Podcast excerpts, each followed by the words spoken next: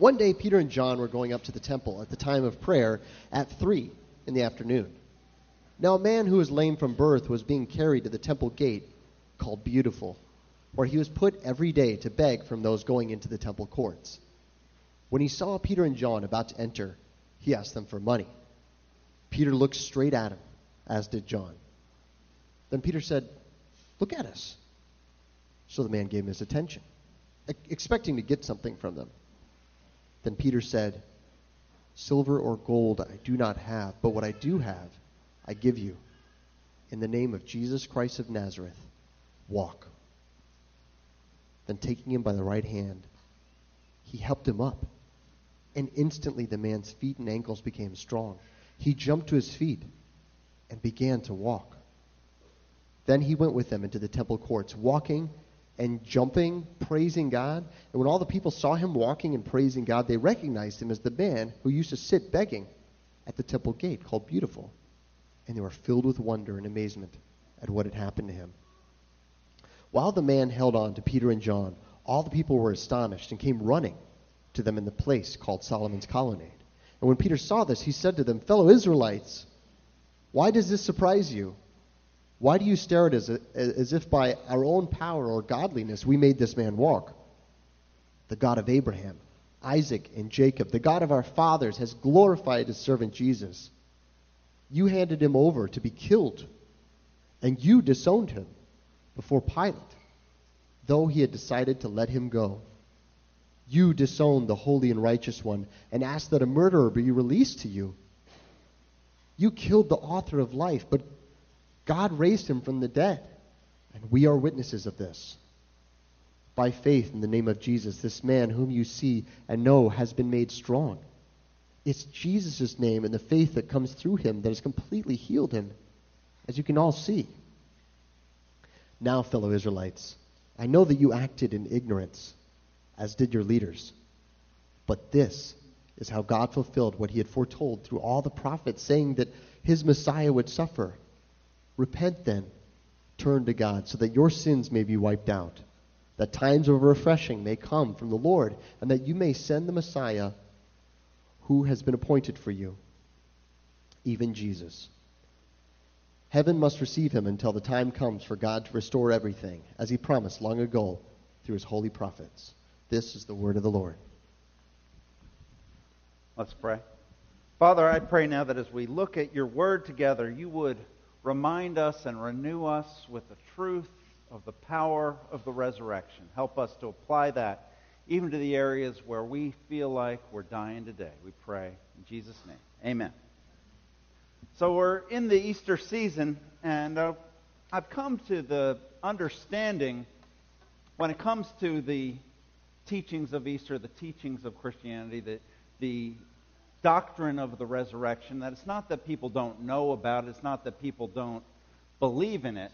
It's just that we don't really believe in the power of the resurrection sometimes for the things that we're struggling with and for the issues that we face right here and right now. And so that's what I want to talk about today. We don't live in light of the victory that was won on that very first Easter morning. So that's the challenge that I have for you. You know, traditionally, the book of Acts is referred to as the book of the Acts of the Apostles, but some people say, well, it seems like it's the Holy Spirit that's actually doing the work here, so maybe we should refer to it as the Acts of the Holy Spirit. And then others say, well, actually, as Luke introduces, the author of the book of Acts, Luke introduces the book of Acts, he refers, he says, in my first book, I, I told you about all that Jesus began to do and teach.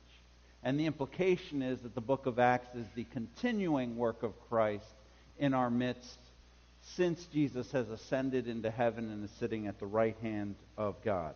And we get a picture, really, in Acts chapter 3 of what that continuing work of Christ looks like. And I just want to show you three things from this. First of all, what we learn from this is the surprise of the resurrection, the surprise that God's no in our life is always setting us up for a bigger yes. God's denial of certain things to us always means for us that God has something even better for us. And we see this just in Peter's interaction with the uh, beggar there at the temple.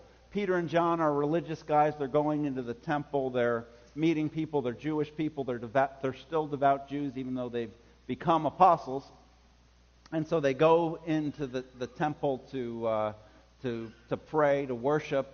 And on their way out, there's a guy there who had been lame from birth, it tells us. And he's a career beggar. And, and in, in that day and age, they didn't really have a social safety net.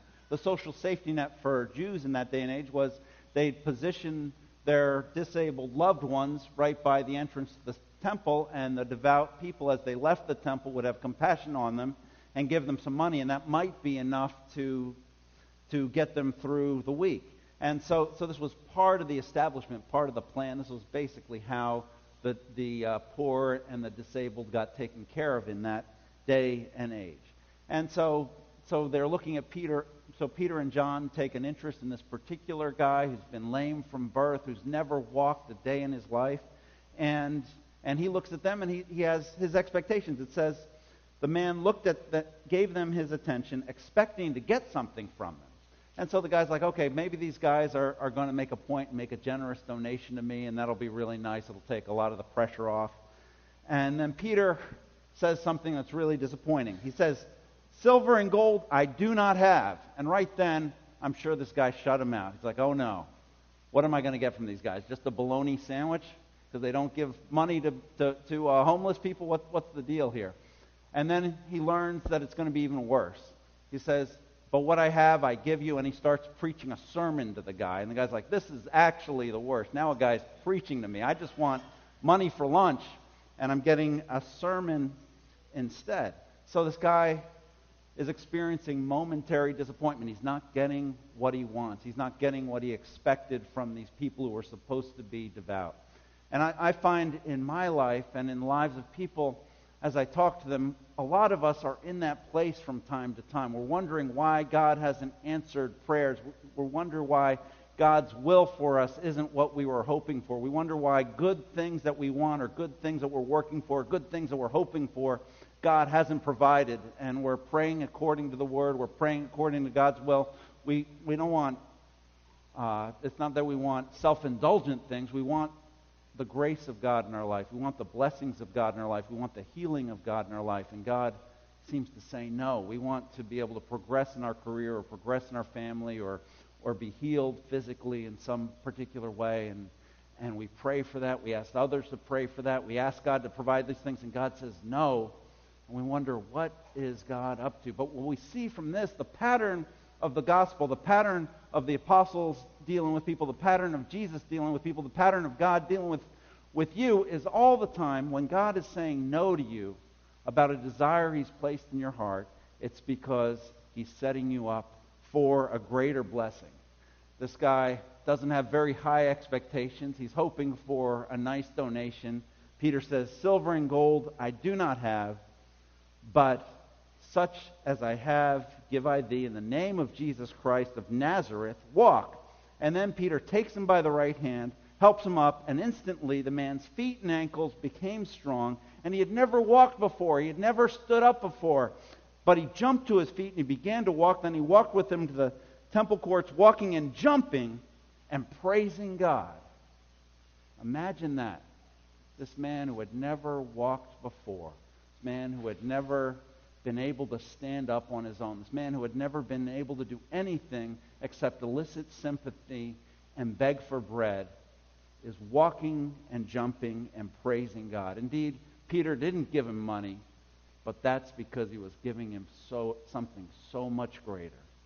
That's the story ultimately of the life of Christ. Remember his disciples and, and the first century Jews all had their hopes that Jesus was going to defeat the Romans and set himself up as as the king in Jerusalem. And then Jesus disappointed him, right?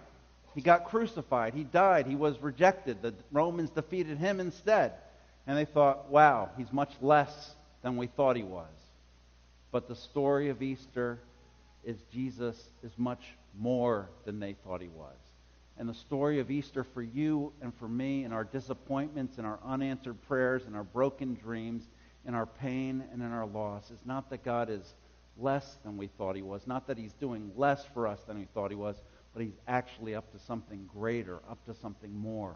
And it's our job, believing in the power of the resurrection, to believe that for ourselves, to believe that in our disappointment, to believe that in the face of our unanswered prayer, to believe that in the face of our questions. That's what faith in the resurrection means. That's the heart of the story of Jesus. The second thing I want you to see here, the second surprise is the surprise of grace. So this this event, this healing attracts a crowd because you know Jesus went around and you read the gospels and Jesus didn't do these kinds of things in Jerusalem. He did them out in the boondocks. He did them out in Galilee and in Nazareth and other places like that. And uh, and people had only heard about this by reputation. But now here's Peter right in the center of the city healing this guy. And everyone's like, wow, we know this guy. He's been sitting there for 10 years. And he, he was supposed to be lame, and now he's walking and jumping and praising God. Something is going on.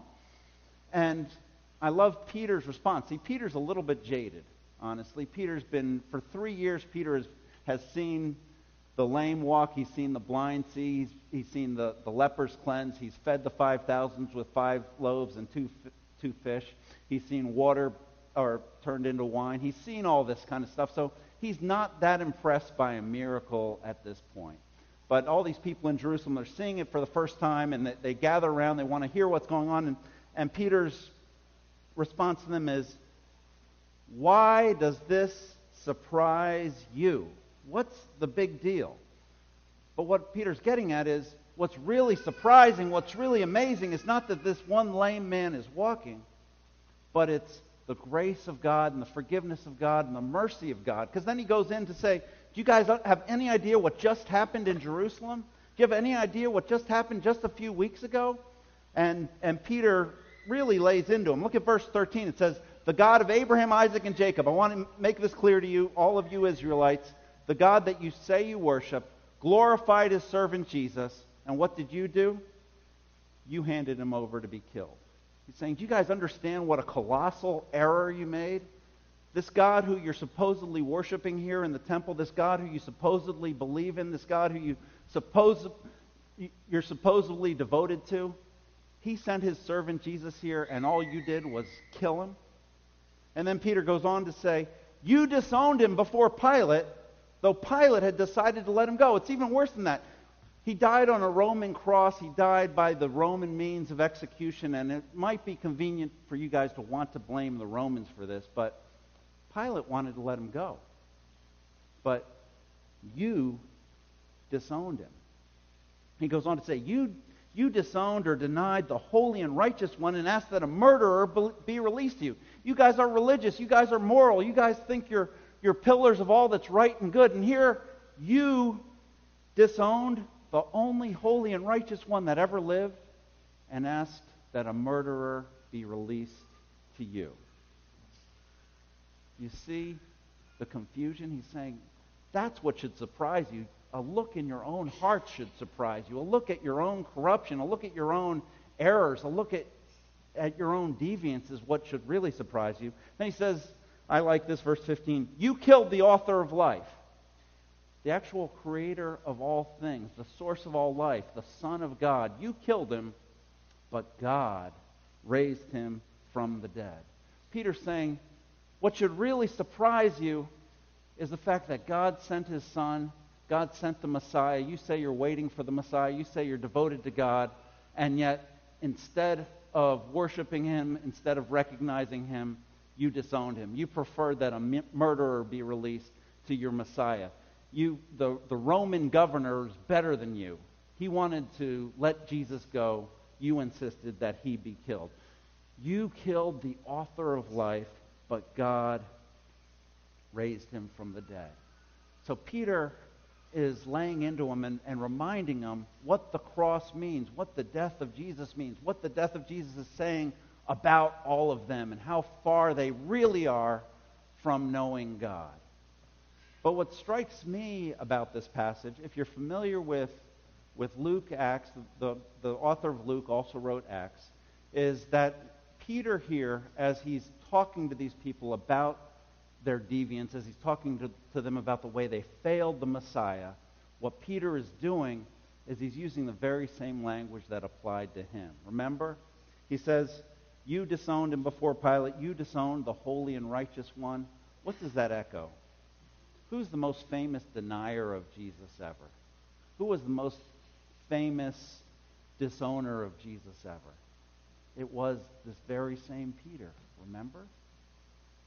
Peter himself had to come to grips with the fact that he disowned Jesus just like they did, that he denied Jesus just like they did.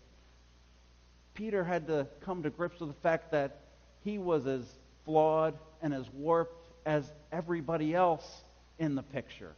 And that ultimately, Jesus didn't die to rescue them, Jesus died to redeem him. And what really surprised Peter was the fact that the Savior, the Messiah, who he followed for all those years, who he failed and who he denied, actually was gracious to him and redeemed him and brought him back.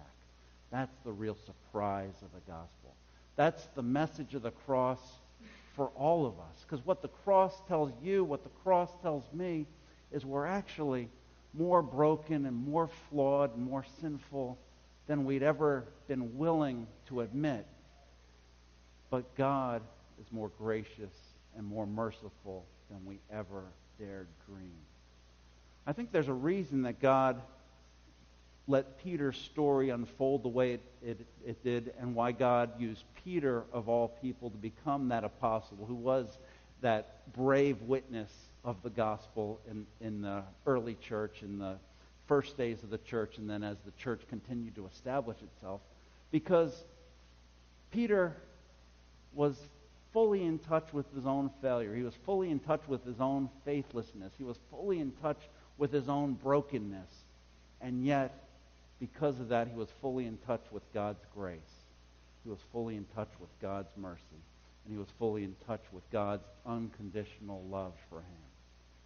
See, anytime we truly preach the gospel, we can't do it dualistically, like, okay, there's good people over here and bad people over here. Because what the cross tells all of us is that all of us are in need of God's grace. All of us are in need of God's mercy. And all of us can have God's mercy if we'll just turn to Him. That was the message of the life of Peter, because when Peter thought there was no hope for him, Jesus came and restored him. And that's the message of the cross for everybody. So Peter wants the people not to be surprised by the fact that a lame man is walking, but by the fact that a dead guy is talking. That the one who denied Jesus is now the great witness of Jesus. And to be a Christian at its heart means to embrace this about ourselves. Christians aren't morally or spiritually superior people who go around telling everybody else to get their life together to look like us. But in essence, to be a Christian is to embrace and accept our own moral and spiritual bankruptcy and recognize that a bailout has been provided, but it was an expensive one. It cost the author of life his life.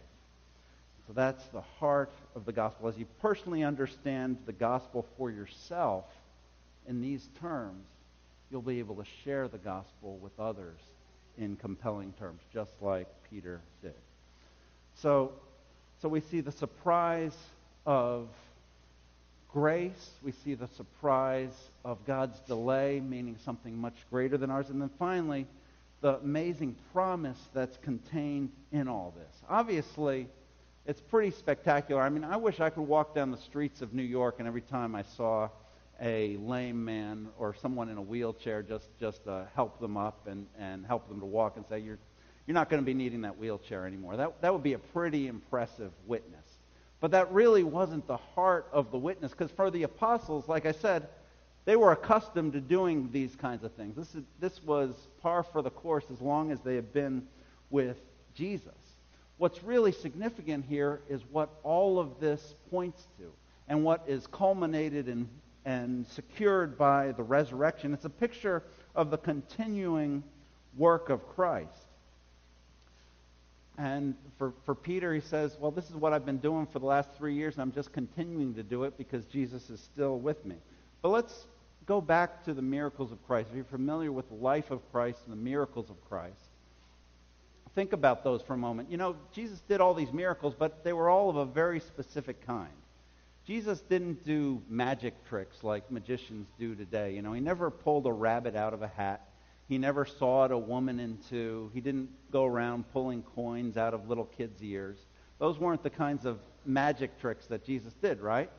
Jesus always did miracles that gave us pictures of the renewal of all things.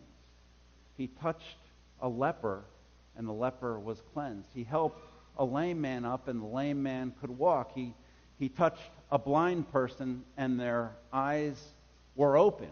He fed 5,000 hungry people with five loaves and two fish. He brought wine to a party. He did all these things that show us what the kingdom of God is going to be like, what, what it is that he's ultimately come to accomplish, what the restore, restoration of all things ultimately is going to be. And then the victory of Jesus was ultimately accomplished when he suffered and died on the first Good Friday, was rejected even by his Father in heaven and by the very people he came to save, and then three days later he rose again from the dead and conquered death. The story of Easter. That's the, the inbreaking of the kingdom of heaven. But that's just getting known. That's just the pre- precursor to the renewal of all things. Look at verse 21. It says, Heaven must receive him till the time comes for God to restore everything as he promised through his holy prophets long, long ago. See, right now, what the Bible tells us is one part of creation has been finally and ultimately restored, and that is the life of Jesus, the body of Jesus. And everything else is only partially restored. I mean, this is a beautiful story, and I'm sure the resurrection, or excuse me, the healing of this lame man was a big deal to him and to his mom and to his brothers and to a lot of people. They were impressed by it, but let's let's get real here. That that guy eventually got old and became lame again, and, and his time was up, and he passed away like everybody else who was in this story. So he didn't receive, he received partial he- healing, he received temporal healing, he received momentary healing to make a point, but not ultimate healing there through Peter in that moment. That was just the deposit, just the, the first fruits. And what the Bible tells us our mission in life here is to continue the work of Christ, to continue the work of blessing others, to continue the work of helping others in any way that God enables us to do that. Whether that's feeding the hungry, whether that's comforting the afflicted, whether that's providing companionship to the lonely, whether that's sharing with someone how the death and resurrection of Jesus can be the gateway, understanding that and believing that can be the gateway to them experiencing the grace and love of God for themselves. See, most of the time, most of us can't make the lame walk, but we can help people in the ways that God has blessed us, in the ways that God has empowered us to offer restoration, to, to restore beauty, to offer healing in different ways. And and that's the mission of the church right now, whether we're, we're just helping a, a, a kid learn to read, or we're helping a lonely person get through a day through a conversation, or we're helping someone who's struggling with uh, feelings of alienation understand the love of God in Christ. All of those things are, are ways we share the power of the resurrection around us. And, and what the Bible says is, is every time we do that, by the grace of God, we're showing people or offering to people a little foretaste of the restoration of the kingdom of heaven, just as Jesus did when he made the lame man walk, when he made the blind man see. And what the Bible promises us is that everything we do in His name and on His behalf and through His grace is ultimately going to last forever, is ultimately going to find its way into the perf- perfected, restored kingdom of God.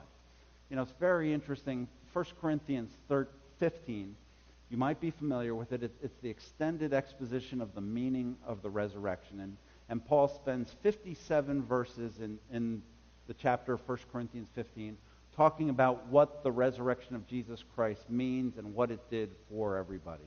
And then he gets to the very last verse of 1 Corinthians 15, and he has a one verse application of the truth of the resurrection. And it's simply this Therefore, my brothers, stand firm, let nothing move you, and always give yourself fully to the work of the Lord, because you know that your labor in the Lord is not in vain.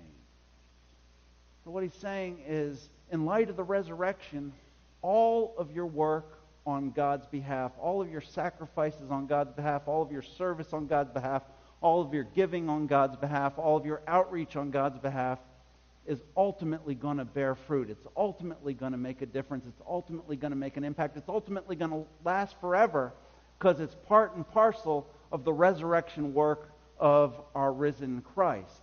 And when the time comes to restore, for him to restore everything, and he comes down here, your work of beautifying your city, your work of comforting the afflicted, your work of, of healing or relieving the stress of, of those who are hurting is going to be part of that kingdom. That's the promise of the gospel. And so we look forward to that day when the blind will see and the lame will dance and the mute will sing and the poor will feast and will be invited into that kingdom where there's no more death or mourning or crying or shame because the old order of things has passed away. That's the promise of the resurrection for you and for me right now. Let's pray. Father, make this real to us. May we know the power of the resurrection, the working of your mighty strength, which you exerted in Christ when you raised him from the dead. May we know that here and now and live in light of that power. We pray in Jesus'